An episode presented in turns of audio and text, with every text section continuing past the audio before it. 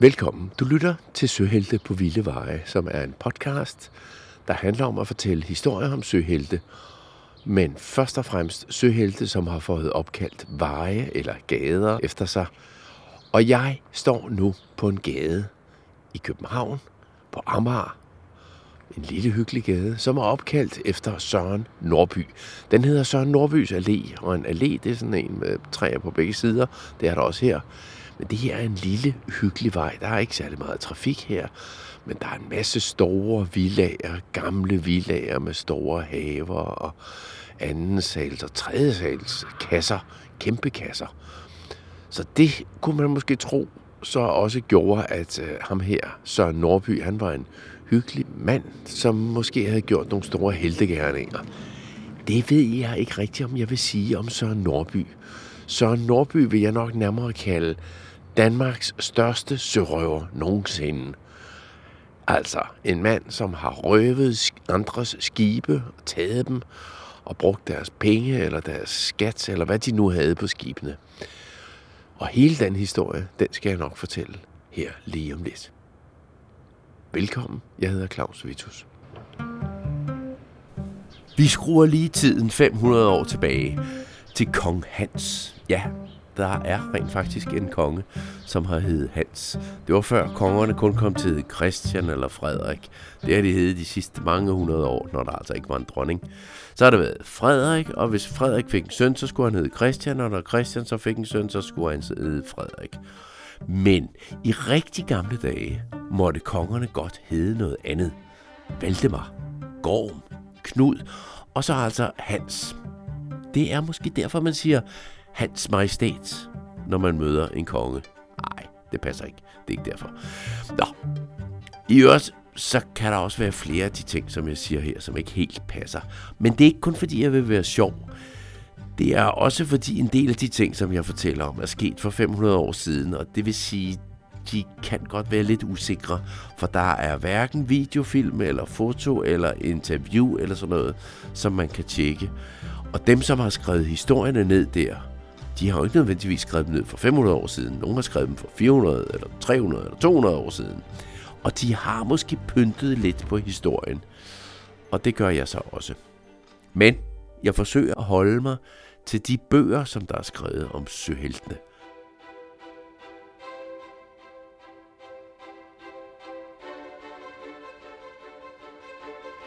Da jeg var dreng, fik jeg fra min oldefar, ja han var godt nok død der, men altså det var hans bog.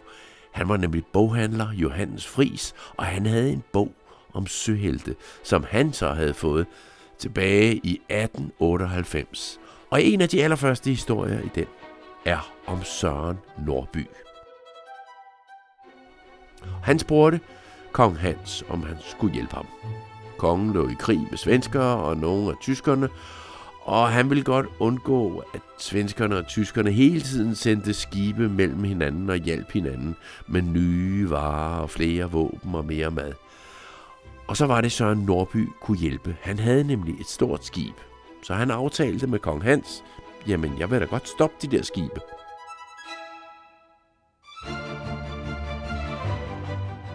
Men jeg vil så også godt have dig til, sagde han til kongen, at sige OK for, at jeg også røver skibene samtidig, og så tager alt, hvad der er ombord på skibene. Jeg vil godt være kongelig udsendt, statsautoriseret sørøver.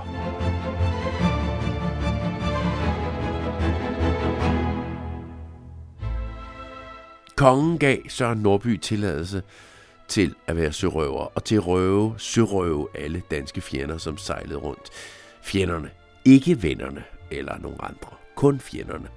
Og tilladelsen var et stykke papir, som hedder et kaperbrev. Lov til at kapre fjendens skibe.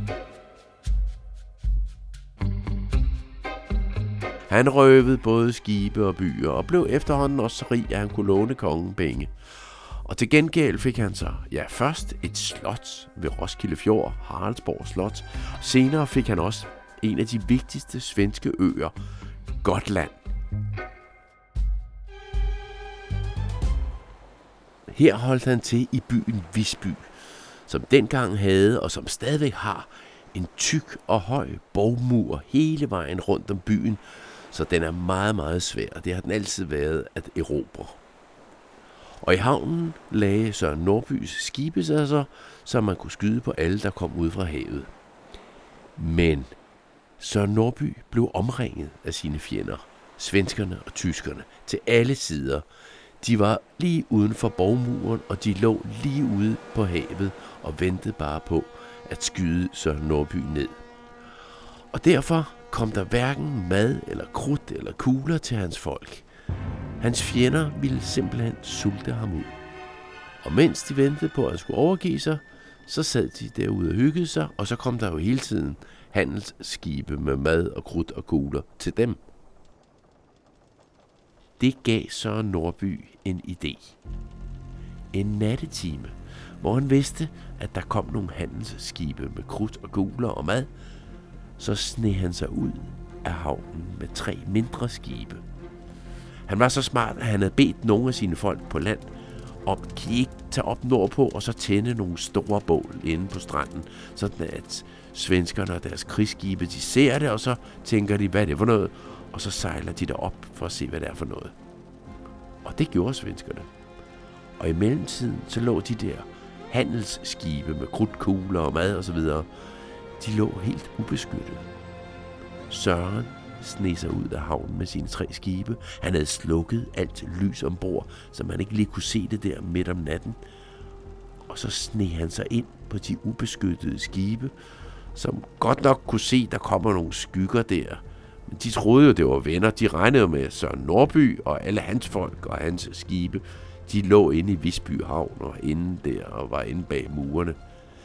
Så der var ikke nogen, der var forberedt på, at lynhurtigt så hoppede Søren Nordby og alle hans danske folk ombord på de svenske skibe.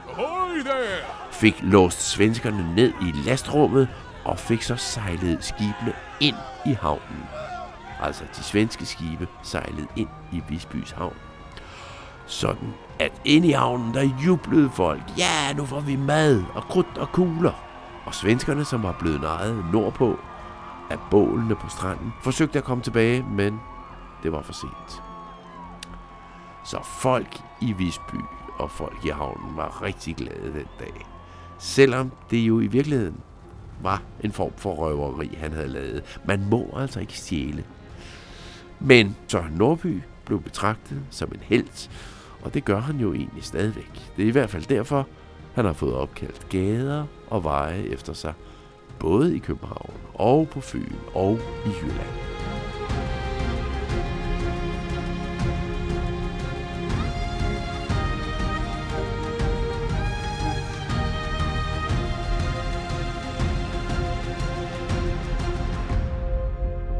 Du har lyttet til Søhelte på Vilde Veje, denne gang om Søren Norby. Du kan høre flere historier altså podcasthistorier om danske søhelte, her hvor du har fundet denne her. Mit navn er Claus Vitus, og jeg håber, vi høres ved, ved en anden søheltefortælling.